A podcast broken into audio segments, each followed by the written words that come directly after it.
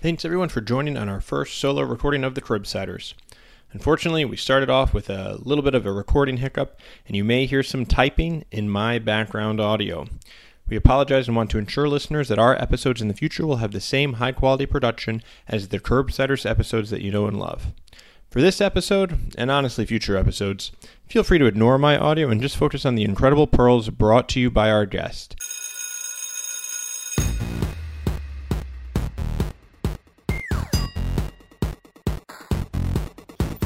Continuing education credits for physicians and other healthcare professionals is provided by VCU Healthcare Continuing Education. Check out ce.vcu.health.org slash cribsiders for more information. The Cribsiders podcast is for entertainment, education, and informational purposes only. The views and statements expressed on this podcast are solely those of the host.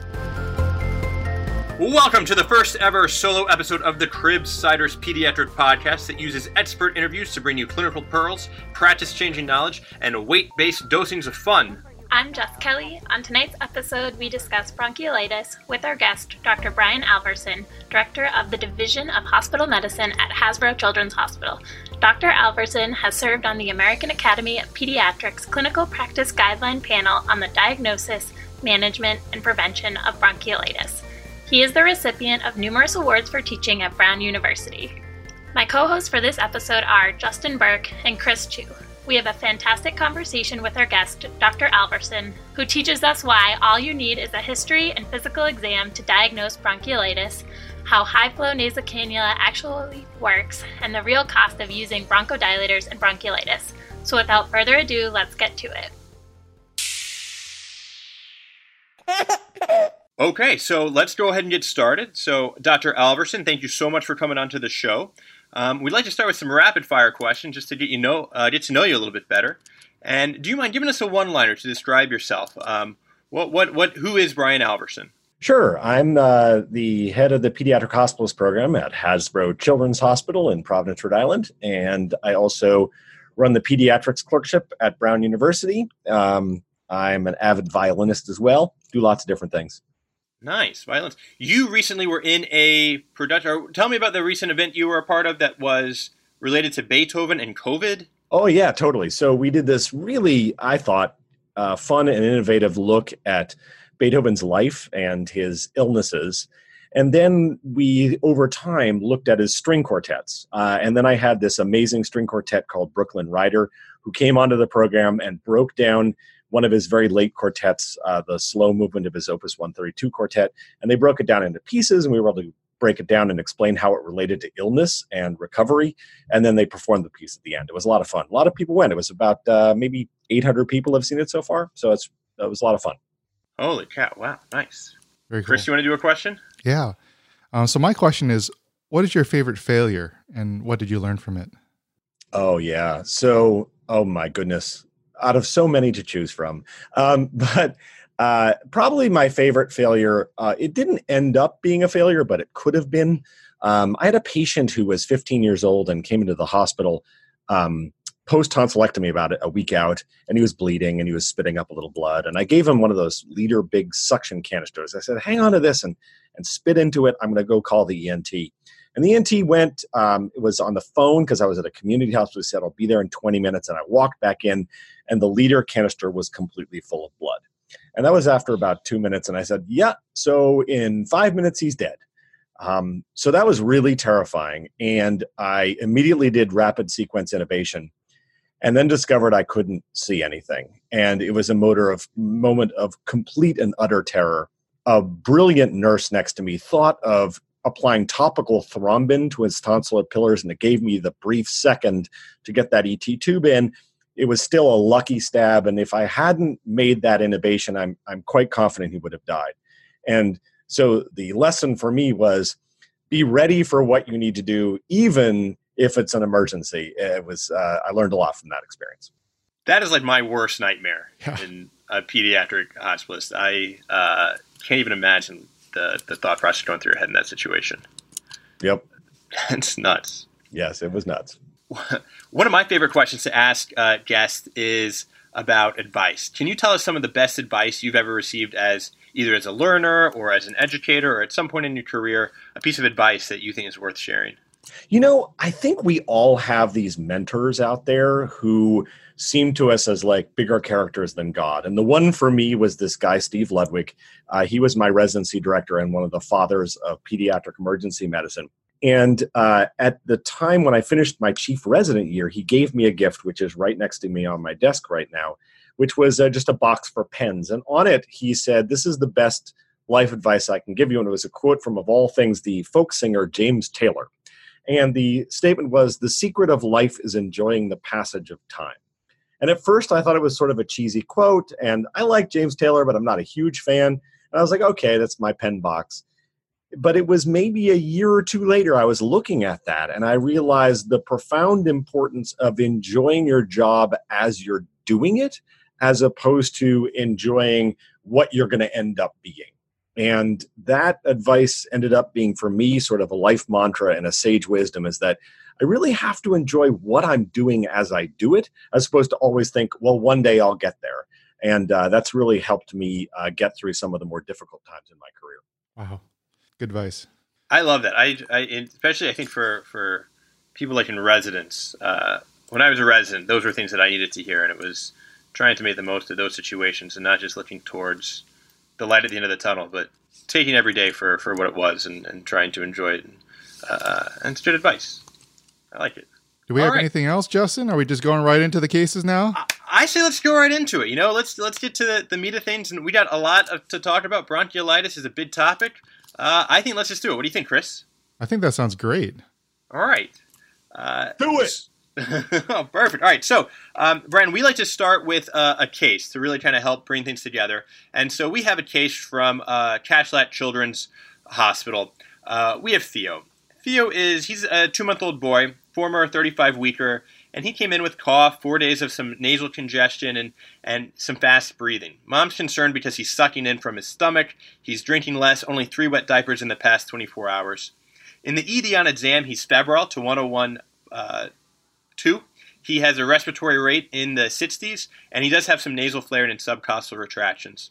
His oxygen sat is right around 80%, 86%, and you hear some scattered wheezes and diffusely coarse breath sounds. So, in this kind of clinical picture, uh, what does this sound like to you? Uh, tell me a little bit about what your thought process is in seeing a patient like this. So, I think as medical students, if I can just back out like from the 1,000, 10,000 foot view, as medical students, we're sort of taught to see a patient like this and formulate a differential diagnosis. And I think what a lot of the evidence is in the literature is telling us right now is that instead of thinking about the differential diagnosis with a patient like this, we should literally just presume bronchiolitis.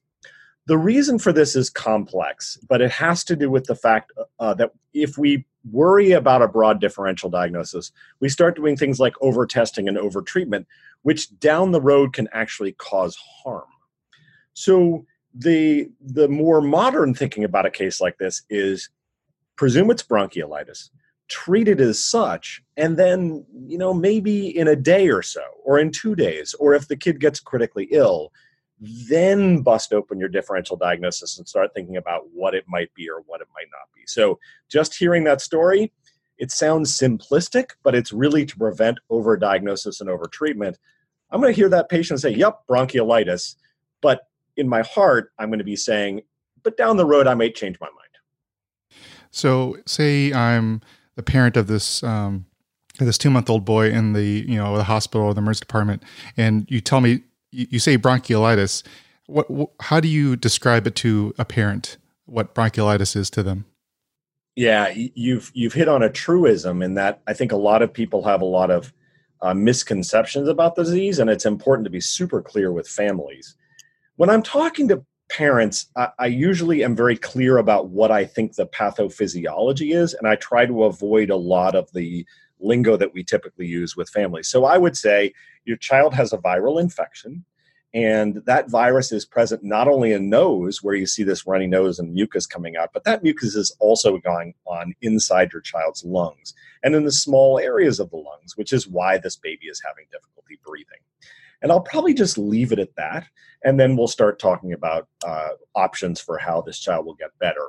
Um, we have to remember that the the parents are universally terrified, and the outcome is uh, virtually universally good. So you know, you say that, but then they hear the word bronchiolitis either from like the resident or the nurse or something like that, and they're like, "Oh, you know, my my grandfather had bronchitis in the hospital, or I had a recent bronchitis." Is this the same thing? You know, it can be the same thing because certainly bronchitis can be caused by a virus, but in older people, bronchitis is often caused by bacteria as well. In infants, this is almost universally a virus. And the reason why that's important is viruses don't respond to antibiotics. That's how I would answer it, I guess. And let's say let's say I'm the intern or the medical student first seeing this patient, uh, and I might be a little concerned. You know, his oxygen level is low; it's 86 percent. He's he's wheezing, he's febrile, he's he's tachypneic. A lot of these things are things we're taught are pretty worrisome. Are there are these red flag symptoms? Are these things that are risk for severe disease? What should I be looking for? What am I what am I concerned about? Yeah, Justin, I think you're hitting on an area which I think is broadly misconceived by not only medical students and residents, but by even attendings out there. And it has to do with oxygen. And I, I guess I want to spend a little bit of time on oxygen, if that's okay, because I think that understanding the role of hypoxemia is important we have to remember uh, a few things about hypoxemia. The first is in a two month old, or really any infant, hypoxemia is not particularly dangerous. Um, having a low oxygen level is quite common, and we see it in other conditions and don't really worry about it that much. Let me give you an example. If you saw a three year old with large tonsils who had sleep apnea, and you heard your mom brought in a recording of the child and said, Yeah, he catches his breath when he's sleeping, you might refer that child to an ENT physician or something like that. But you would tolerate periodic desaturations at night in this child for months at a time until he follows up with his ENT doctor. Um, likewise, you can probably tolerate some transient desaturation in infants too the uh, kids aren't don't have uh, atherosclerotic plaques in their hearts uh, unlike old people they can tolerate a fair amount of hypoxemia. Even in this current covid outbreak we're seeing patients with pretty significant hypoxemia and we're sort of learning to tolerate that as a symptom uh, out of respect to uh, their need to ventilate. And that's really where it gets to. Uh, the emergency isn't so much getting the oxygen in it's uh, the emergency is actually uh, getting the carbon dioxide out. There was uh, there have been a couple of interesting studies that I kind of think are fun. Um, there was one study where they took children uh, from I believe it was the coast of Greece up Mount Everest, and they made it as high as the first base camp. And what they did is they had these children. This is not a lie. Um, wear a pulse ox while they were sleeping. And they noted that the average pulse ox desaturation for these children who lived at sea level while at 1700 meters, which was the first stay overnight, was 86%. The reason why that's relevant is Colorado is 1700 meters. If I go on a trip to Colorado with my child, I don't put them on a pulse ox and I don't give them oxygen, and they are desaturating to 86%, which is actually the same number you gave me. So I should be willing to tolerate a certain amount of risk around oxygen. The other thing is, children and adults can't sense hypoxemia. So the reason why that's important is that giving this child oxygen will not make this child more comfortable. The concept of oxygen for comfort is a complete myth across all age groups. This was figured out by Henderson, sorry, Hasselbalch, not Henderson, in 1911 in Germany where he had these little mice and he made them hypoxemic. And he was the first person to figure out that mammals do not have the ability to sense hypoxemia. Uh, you can go online and look at YouTube videos of people in hyper, hypoxemia chambers, and they desaturate and they're perfectly happy until they get really low, and then they become sort of dumb and can't put the correct shape block in the box slot. But basically, they don't feel short of breath. So we have to remember that the 86% of this child is probably the least concerning thing that I'm going to do. And sure, I'll give him oxygen, but that's not the emergency. The emergency in this child is looking at his respiratory status. And so you mentioned things like respiratory rate, which is important, work of breathing, which is reflected by retractions. Uh, we have to remember that retractions are a result of non compliant lung. And so, if this child is non-compliant lung, he clearly has some mucus in there that's preventing it from expanding and contracting the way it's supposed to, and that can lead to uh, decline of this child's respiratory status through exhaustion of the respiratory musculature. From a boots on the ground standpoint, I think most experienced pediatric ER doctors and hospitalists and even intensivists also will tell you there's something about the appearance of a child which maybe isn't measurable in respiratory rate and retractions, flaring, or grunting that gives you a hunch about whether the child is in distress. A child who's lying there and just tolerates the IV without flinching is concerning. A child who's looking around the room and playful even if their respiratory rate is high or have a little bit of retractions, is probably not as concerning to me. So, so to recap, it sounds like the hypoxia we're okay with. The hypoxemia is not the biggest red flag. We can tolerate some desaturations, especially in this population. But really, the tachypnea and work of breathing is really the big red flag that we want to keep an eye on for these patients. Yeah, one of our intensivists at our hospital gave me a great line, which I really like and I use, which is 90 to 100 is an A, 80 to 90 is a B, and 70 to 80 is a C, but you're still passing. Once you drop below 70, maybe you need to worry about a little bit. That's great. Those are great rules of thumb. Yeah, this is great. So let's say we have this patient in front of us and you know the ED attending asks you are you're a resident, you're a student, they say, What do you want to do for this patient? How would you approach the the workup? Should we be getting labs? Should we be getting imaging? Should we be getting a VBG or ABG? Should we uh, be swabbing them, doing an RPP? What kind of what kind of workup or diagnostic um, uh, approach should we be taking in this patient in front of us? Yeah, so Justin, I think that's a really great question. And I think it relates again to that statement I made earlier about holding off for a little bit regarding your differential diagnosis. I would get no tests at all. And let me explain why I would do that, because I think a lot of people are tempted to get things like CBCs, blood gases, chest x rays, uh, things like that. The first thing I would look at is, say, the CBC. And I think there's a lot of people out there who like to use the white count as a proxy for bacterial versus viral illness. There was a uh, very good study in thorax uh, where they looked at the white count and showed whether it was likely to be a viral or bacterial pathogen causing illness in respiratory uh, patients under the age of five. And they showed that the white count was ex- almost exactly 50% sensitive and 50% specific for bacterial versus viral conditions in patients where they knew, the, knew what the cause was. So we know the white count is notoriously horrible, really, for all bacterial infections in children. In adults, works great. In kids, terrible lab. And probably a lot of the reason relates to the fact that several viruses, in particular adenovirus, can cause a very high white count. I read one study in children, adenovirus average white count is 24. So I wouldn't go for the CBC. In terms of the Chem 7, I think you can assess this child's need for hydration and say, look, he had three wet diapers, let's give him some something to drink. If you're really worried about significant dehydration, I don't think it's unreasonable to get a sodium, but certainly you should do that in the minority of cases. In terms of a blood culture, I think after two months of age, the utility of the blood culture starts to really get low. And the reason is the false positive rate is actually almost double the true positive rate in terms of bacteremia. Also, by two months of age, I would suggest that the risk of E. coli and other pathogens that come from the birth process are starting to get very low.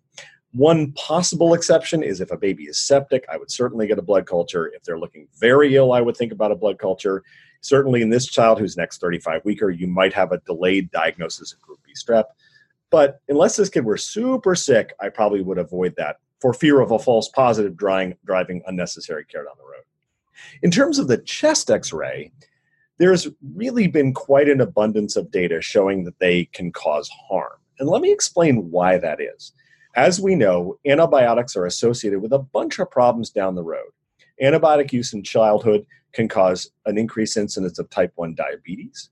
It can cause resistance to antibiotics in the future and cause a variety of problems. Of course, antibiotic associated diarrhea, though that's probably my least concerning of the, of the bunch.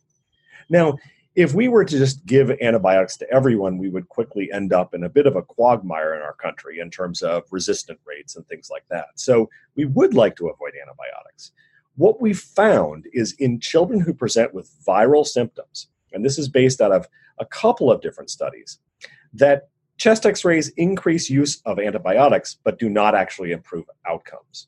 So there was a notable study that was done, I believe, if I recall correctly, in India. Um, this was a sort of famous study of over 500 children who presented just like this. And what they did is they actually randomized them to whether they got a chest x ray or not. What they found was when you got a chest x ray, you did not get better any faster, but you did get increased unnecessary antibiotic use. So the act of getting a chest x ray will not improve the child's outcome. This was replicated in the US in, I believe, Driscoll, Texas, where they had a really interesting study where they took uh, kids who came into the hospital and they basically made the doctor decide whether he was giving antibiotics or not. And then they were allowed to get a chest x ray the, the, the ER doctor would then read the x ray and then decide whether to give antibiotics. But because of the way their hospital system was set up, the radiologist didn't review the x ray until the next day. So this set up a really good opportunity for us to take a look at what happens real time. And what happened was is that all of the kids who got antibiotics, the radiologist read the chest x-ray as normal. Uh, in the ones where they elected to get a chest x ray that increased the use of antibiotics. And the only child who was actually reviewed as having a pneumonia actually didn't end up getting antibiotics. And that child tested positive for RSV and did fine, and it was probably just RSV pneumonia. The caveat being, I'm not saying no chest x rays at all. I'm suggesting that we should minimize their use. And if you're using them more than maybe 10% of 20% of the time, you're probably overusing them. Um, and you're going to be increasing your antibiotic use for no particular benefit. Um, certainly, if a kid looks profoundly sick, if the child requires intubation, if you're going to the ICU, I think those are all fine indications for chest x rays. I think the one we probably really should avoid is the child who's relatively well appearing or is going to the general wards for a little bit of something. Um, those kids, I would avoid them and then get an x ray if they deteriorate or if things change. And then you can expand your differential right then and there. So I have one question. Um, so this is a little off our outline here, but um, are there any types of other testing that you think may be um, useful in the future that are being investigated right now? Um, I know one like especially in the adult world, we, we were looking at, you know, procalcitonin and things like that, at looking at antibiotic use for adults. Is there anything like that, or even Procal itself, eh, that you foresee in the future that might be promising?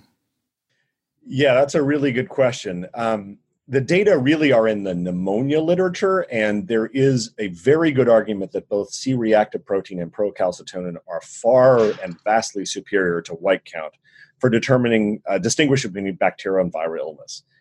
However, um, there is a reasonable cost to those uh, labs, and the receiver operator curve isn't stellar. Uh, what I mean by that is if you uh, um, if you look at both the sensitivity and the specificity of the uh, of the of the test and set different values, you can't really find a point where you set what is quote unquote normal for pneumonia and have a great sensitivity and specificity for either procalcitonin or CRP. So I think they're adjunctively perhaps helpful in a minority of cases. I would certainly use either one of those before I would look at a white count. Um, but for the majority of patients, there's probably no role for that um, because the majority of these kids are going to be just fine. And if they're deteriorating, then there's time to start antibiotics. In a two month old with a fever, if this clinically bronchiolitis patient were one month old or 26 days old or 19 days old, what are your thoughts about the fever? Um, what we're asking really is what is your risk tolerance for missing a bacterial infection and how long will you tolerate missing that? certainly in an infant under one month of age, my inclination personally is to still do what we call the full rule out sepsis, which is urine, blood, and CSF. And the reason is, is that 0.4% of infants under one month of age with fever have meningitis. And that's sort of a risk tolerance that I guess I'm not willing to make.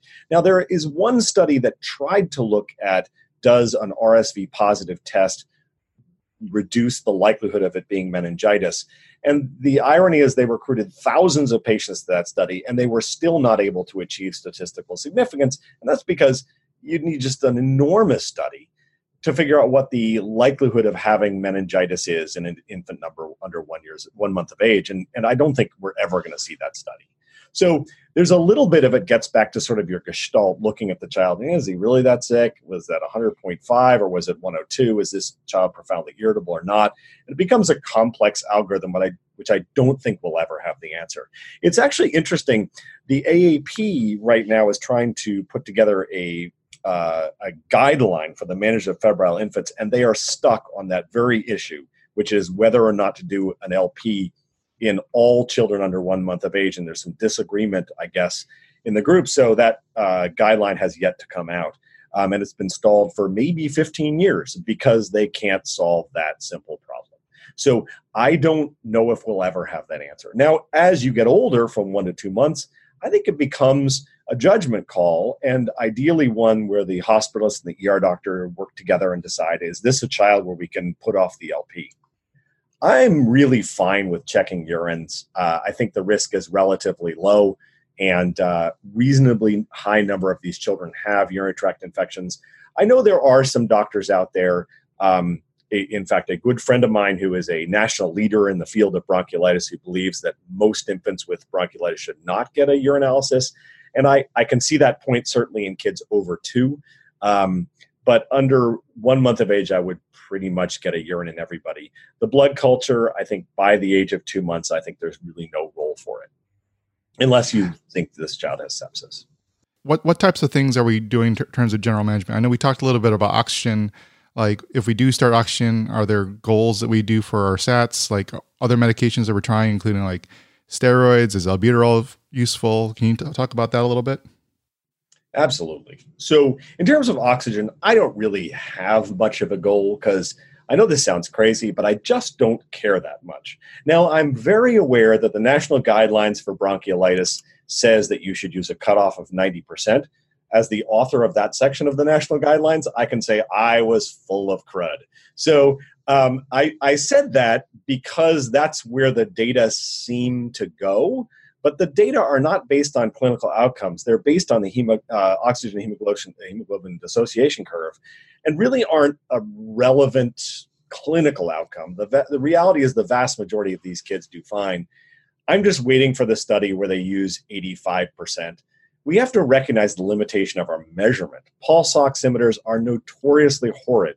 They are off by upwards of four or five points either way.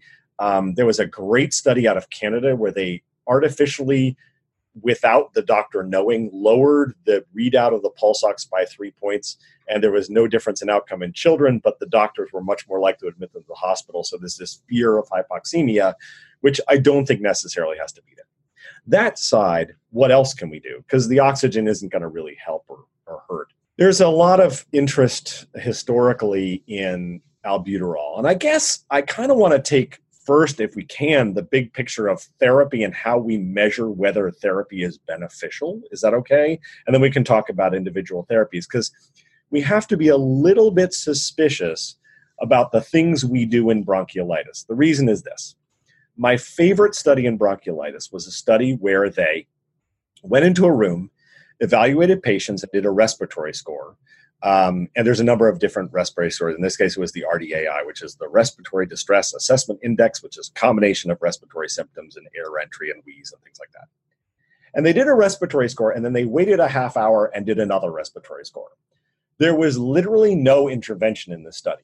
They just did two respiratory scores. And I, this was published, and I was like, why didn't I think of doing this? These guys are geniuses. Because what they showed was that while the majority of patients had no significant changes in their respiratory status, there were several patients who got dramatically better and several patients who got dramatically worse.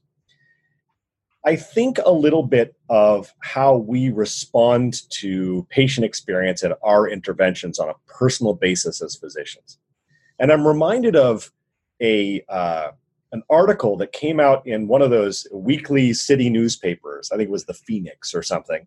And it was by this guy in the 80s who, named Cecil Adams who wrote this article called The Straight Dope. And somebody wrote in and they said, You know, it's funny, every time I walk under a street lamp, the street lamp goes off.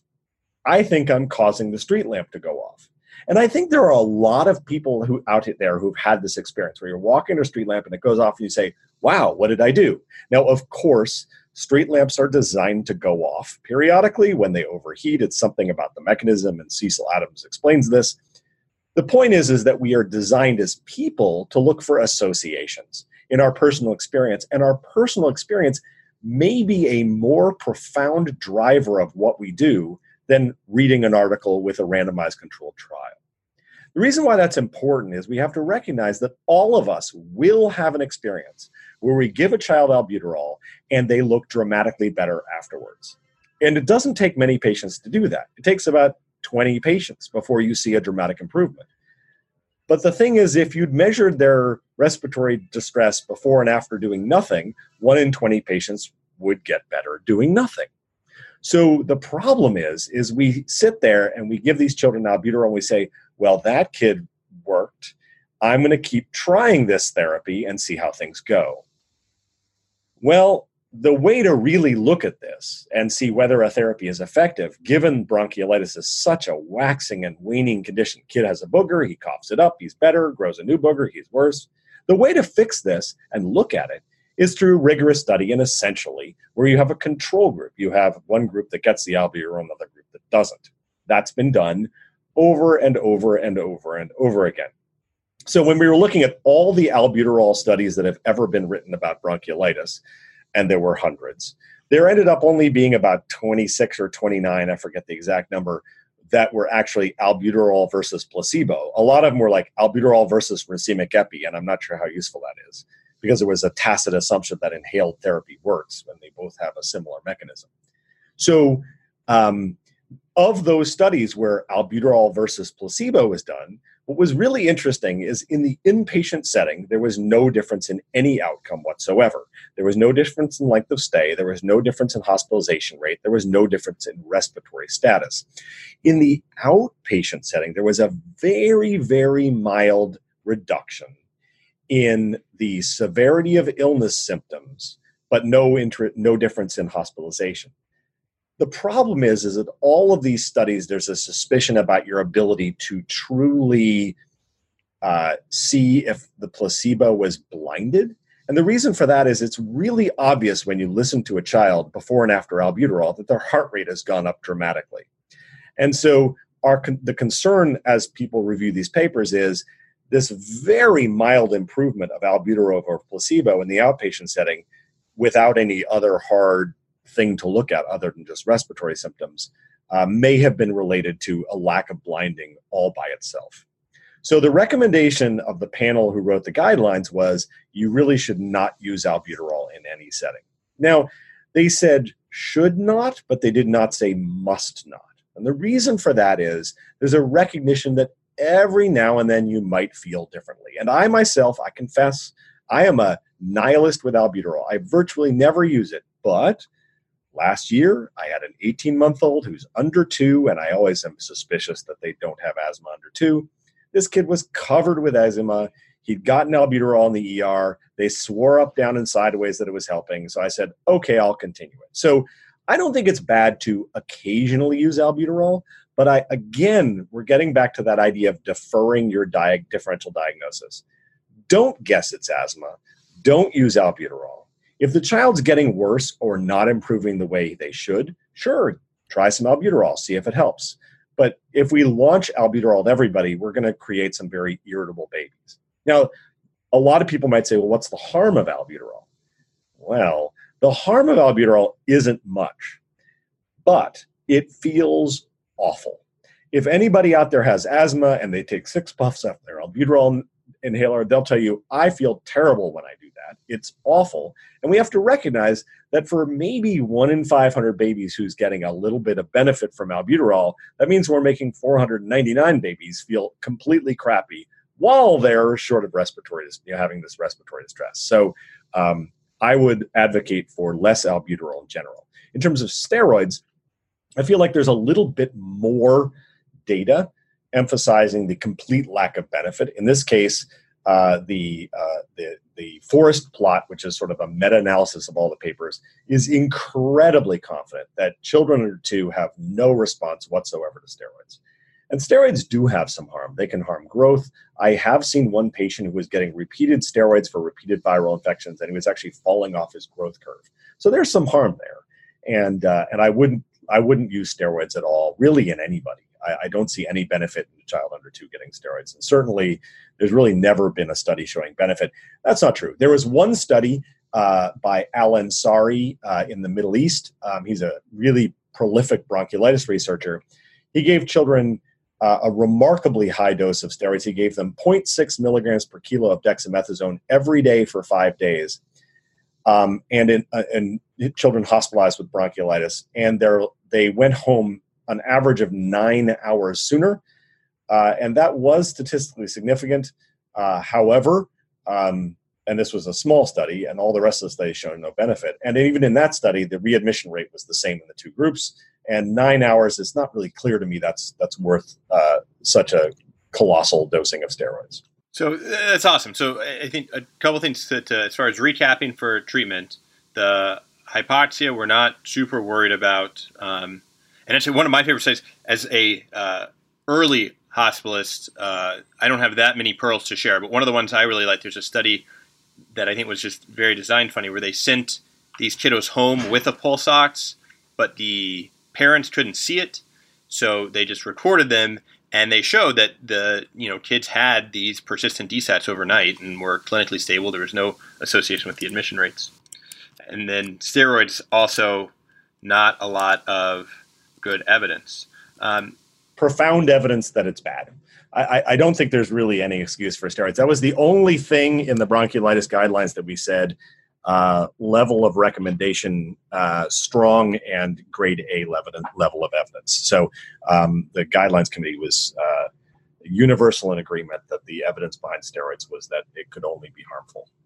So what if this kid look is looking like he's just getting worse on the floor? You know, you're you're like, uh, you know, you, you go on every time, you know, every hour or two seems to be looking worse and worse. Like, what what are the things that we can do on the floor to help try to prevent this kid from needing to go to the ICU or to a higher level of care? Yeah, so that's a really good question. Um, and I think I want to back up and look at sort of like the ten thousand foot view for a second. And um, if you look at it, um, we have to recognize that mortality is exceptionally rare.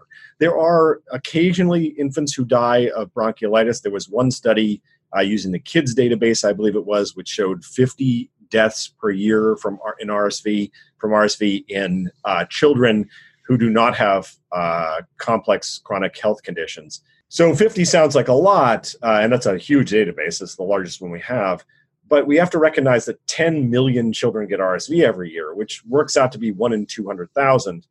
One in 200,000 sounds like something I'm not willing to tolerate, but we then have to back up and say, well, an infant's risk of death in a car in one year is one in 10,000. So you're 20 times more likely to die driving in a car than you are to die of bronchiolitis. And yet we're willing to put kids in cars. So we have to, at some point, tolerate risk.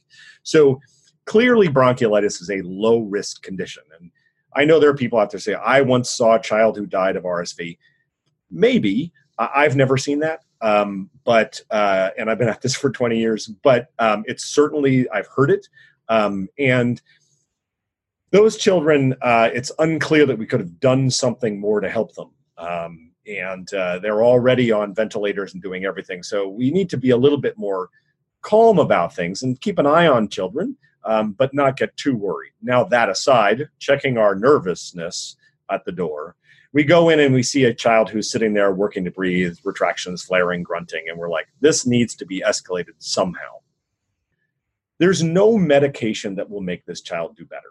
Uh, certainly, if a child's getting really sick, I will open up my differential diagnosis and maybe get a chest x ray or a blood gas to see where we stand. Although I don't often use blood gases over my hunch about a child's physical appearance, but some like to do that.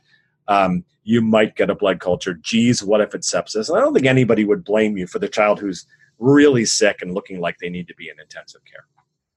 Certainly, a chest x ray isn't unreasonable, also because very rarely, I've seen it once, you can get spontaneous pneumothorax with bronchiolitis in addition to the, the pneumonia thing. But all that aside, the first thing I think a lot of people do are thinking about giving positive pressure. And the, the first uh, therapy that which has sort of swept the country in the last five years is high flow nasal cannula, which is really just a heated and warmed application of air. To be clear, not oxygen, but air that's blown in the nose. And the idea behind the, the mechanism proposed behind this therapy which was first started after uh, people sort of lifted it from the NICU, um, is that it would um, allow uh, one of four possible mechanisms that have been written in literature. The two most popular ones are that um, it will provide some PEEP, although the amount of PEEP is probably fairly minimal. Uh, there was a study of infants in newborn nurseries where they uh, literally uh, to volunteer infants they taped their mouths shut and put a manometer in their mouth and then blew high flow at them and a high flow of six uh, liters per minute which isn't all that much um, provided a peep of five, which isn't a huge amount of peep, uh, but is some. Um, so that's with their mouths taped shut, though. With their mouths open, it's not really clear how much peep there is, though there probably is some because they are obligate uh, uh, nose breathers. So, whatever the case may be, um, uh, you provide some peep. The other argument, uh, and there's camps of thought, and I don't really care what the mechanism is. I just care if it works, and we'll get to that in a second. The other proposed mechanism is that infants, when they breathe, have very rapid, shallow breathing, and they stack up CO2 in their airway dead space and are actually re inhaling their CO2, creating a respiratory acidosis. And as we know, acid, not oxygen, is the cause of an infant's desire to breathe harder. Um, so the idea is you're sort of blowing out the airway dead space like one might with a leaf blow- blower and a barrel of leaves. You blow out the leaves, you blow out the CO2, and they don't re inhale it. Whatever the mechanism, the proposal is that this um, causes children to breathe better. Back to our assessment of whether therapies work. So, if we look really carefully at the literature as opposed to our personal experience, and we have to recognize that in our personal experience, there are some kids who just get better and some kids who just get worse, and some kid, most kids just stay the same. We've all seen a kid, and I have absolutely seen a kid where I put him on the high flow and I said, that made a difference. And I turned it off and he got better, and I turned it on and he got worse. I mean, the other way around. And I was like, okay, this is working. I'm going to give high flow as a king. But when we look at this rigorously from a prospective, randomized, controlled st- uh, trial perspective, we're not really seeing a huge amount of benefit.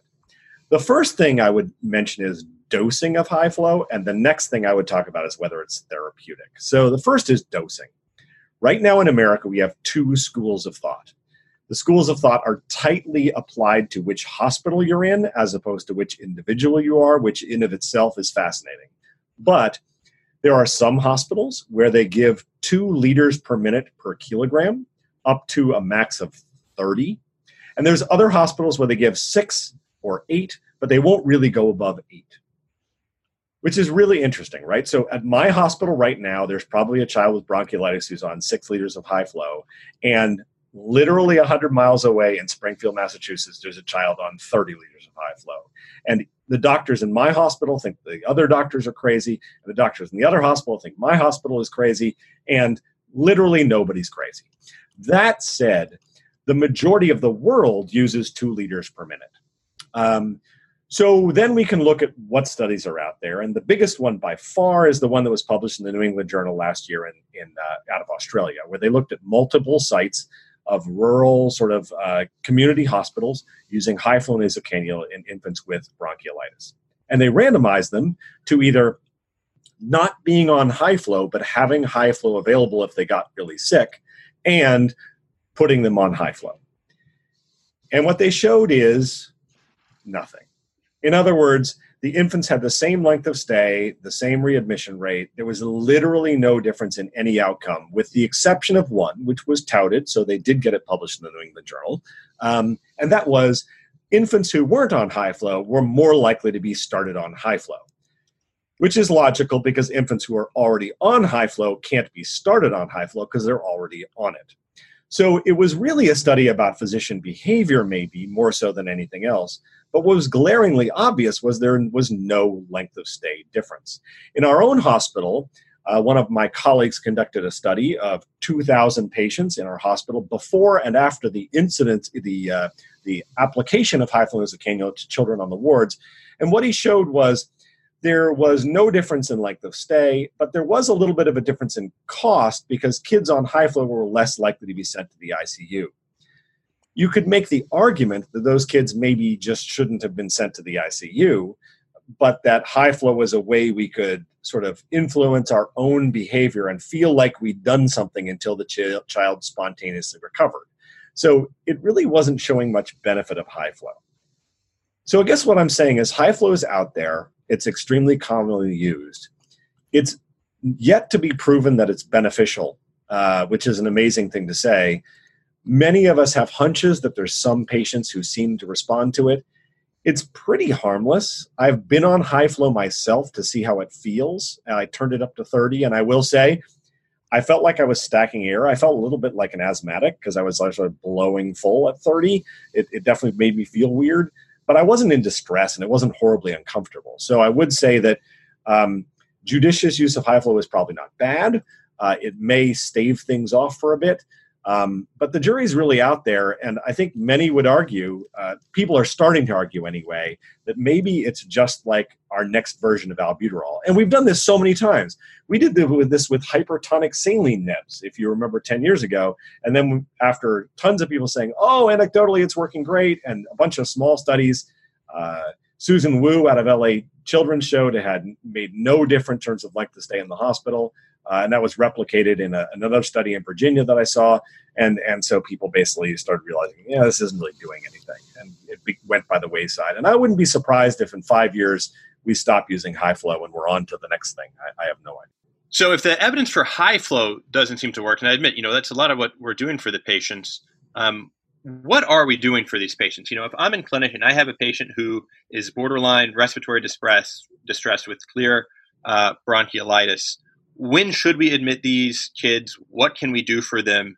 Um, and what, what can be helpful uh, in the hospital? Yeah, so to a certain degree, the decision to admit is based on the judgment of the primary care physician or whoever's seeing the patient in the outpatient setting. And it takes into account whether the child is in respiratory distress, which clearly is an admission criteria. How you define that is a little bit of a judgment call. But if you're nervous, probably err on the side of sending them in because in countries where they don't have developed healthcare systems, bronchiolitis is a cause of mortality. So if you're worried, send them in. It, the other thing which you clearly have to assess is hydration status and is the child drinking adequately and maintaining adequate urine output.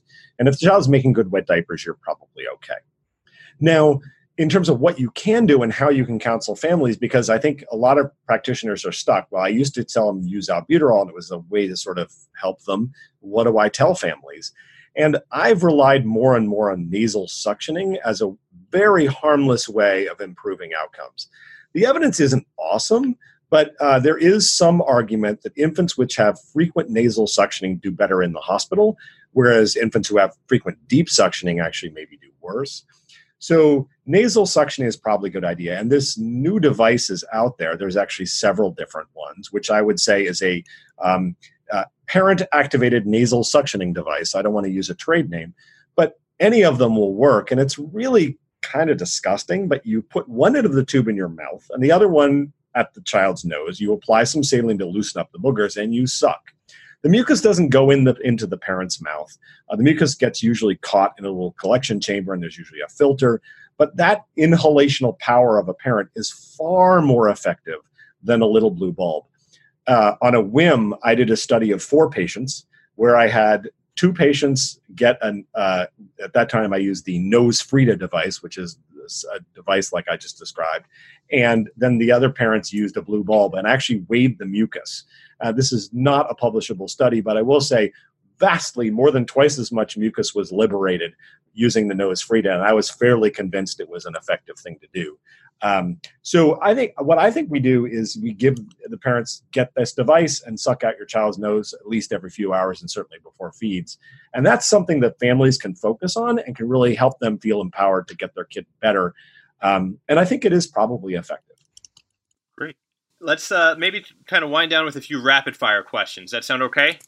Sure. So rapid fire hydration, NG tube or IV fluids? What do we do? I think that I prefer NG tubes, but in older kids who are able to rip them out, probably IV.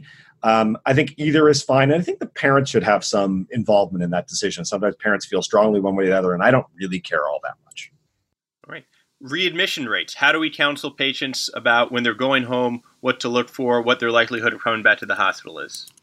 The only thing we know about readmission rates is that the distance you live from a hospital determines your readmission. And as far as we can tell, nothing in the hospital makes a difference. This was well studied uh, by Jeff Reese. Uh, so if you live a long way, you're less likely to be admitted because you don't want to drive back. All right, my uh, my kid has bronchiolitis. Is he going to have asthma later on in life? Maybe. Um, there are some studies arguing that RSV infection in infancy increases your risk of asthma. It's not clear to me that that's truly a risk. It could be there's some underlying parenchymal thing that means that you're more likely to respond badly to RSV and develop asthma later. So I can't say it's causal, but it's certainly associated.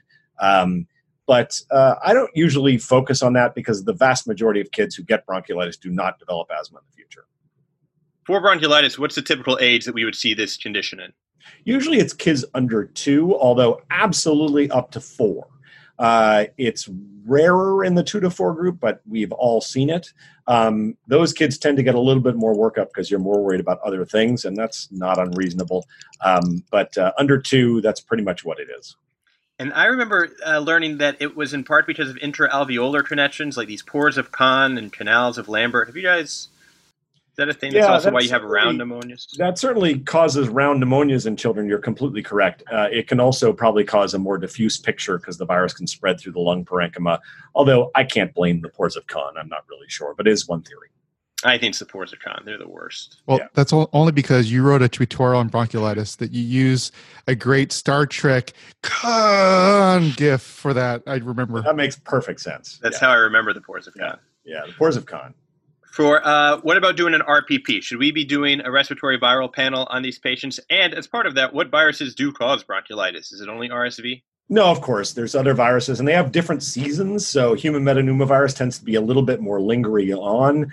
Uh, then there's uh, oh, there's a million. You know, rhinovirus can cause it. Uh, um, Boca virus, maybe. Uh, one thing to know is that it's not always seasonal. In Florida, they have 10 months of RSV a year, so and nobody really knows why. So um, but there's a wide variety of respiratory viruses, flu, paraflu, etc. The RPP, um, I think it's okay to get it if you promise yourself that if it's positive, you're going to change your management. Um, the fear I have is that a lot of people get it to just reassure themselves, and there is a cost. And if you think about it, it's 100 bucks for an RPP. You see 6,000 patients a year. That's 600 grand. You could have bought another doctor for that. So think about the use of these uh, tests in terms of overall cost of the healthcare system. But if it's going to change your management, if it's going to help you nudge one way or the other, I'm not going to argue with it. Are you, you getting paid 600 grand a year? That's an expensive doctor. Uh, no, but I figure maybe my health, my malpractice insurance it bumped it way up. Renegotiate my contract. It was a plastic surgeon. It was a plastic surgeon. well, are, are we seeing SARS-CoV-2 in this? Yeah, uh, I, I actually. As well? I think it would be very reasonable right now to to test for COVID at this point in all hospitalized patients because there's so much ramification in terms of the spread of the virus and the impact of it on grandma.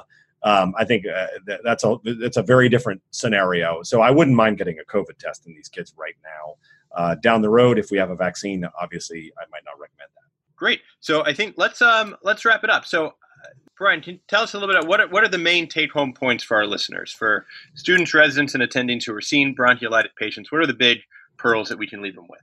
I think the biggest pearl is the differential diagnosis comes later. If I had to say one thing, and and and that reflects a decreased likelihood of getting testing and less therapies in general. I think that's really important. And uh, the NoseFrida is a super help in terms of getting parents focused on something they can do. I think that's a good trick. That's awesome. I think this is really really great. Uh, I learned a lot. Any other things that you would like to plug or give a shout out to? I have to pause and think. Who do I want to give a shout out to, Justin? I want to give a shout out to your podcast. Can I do that? Is that yeah? We, yeah, we, we're happy to promote our own podcast on the podcast. Absolutely. so, I, I, I just think, so yeah, thanks, Justin. You know what? There's a lot going on in medicine, but I think one of the really exciting things that's going on is your podcast. So I'm going to plug Cribsiders. I think it's really cool that you're reaching out in a novel way to bring pediatrics education to America. I think that's awesome stuff. I think it's a great plug for for everyone who hasn't heard about it yet. Check out the Cribsiders. Yeah, available on all podcast mediums. If they haven't heard an episode by now, Yeah. wait.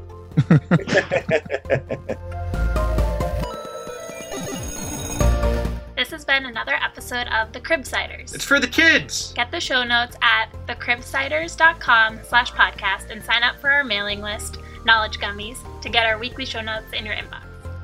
We're committed to providing you with high value, practice changing knowledge. And to do that, we need your feedback. So please subscribe, rate, and review the show on Apple Podcasts or contact us at thecribsiders at gmail.com.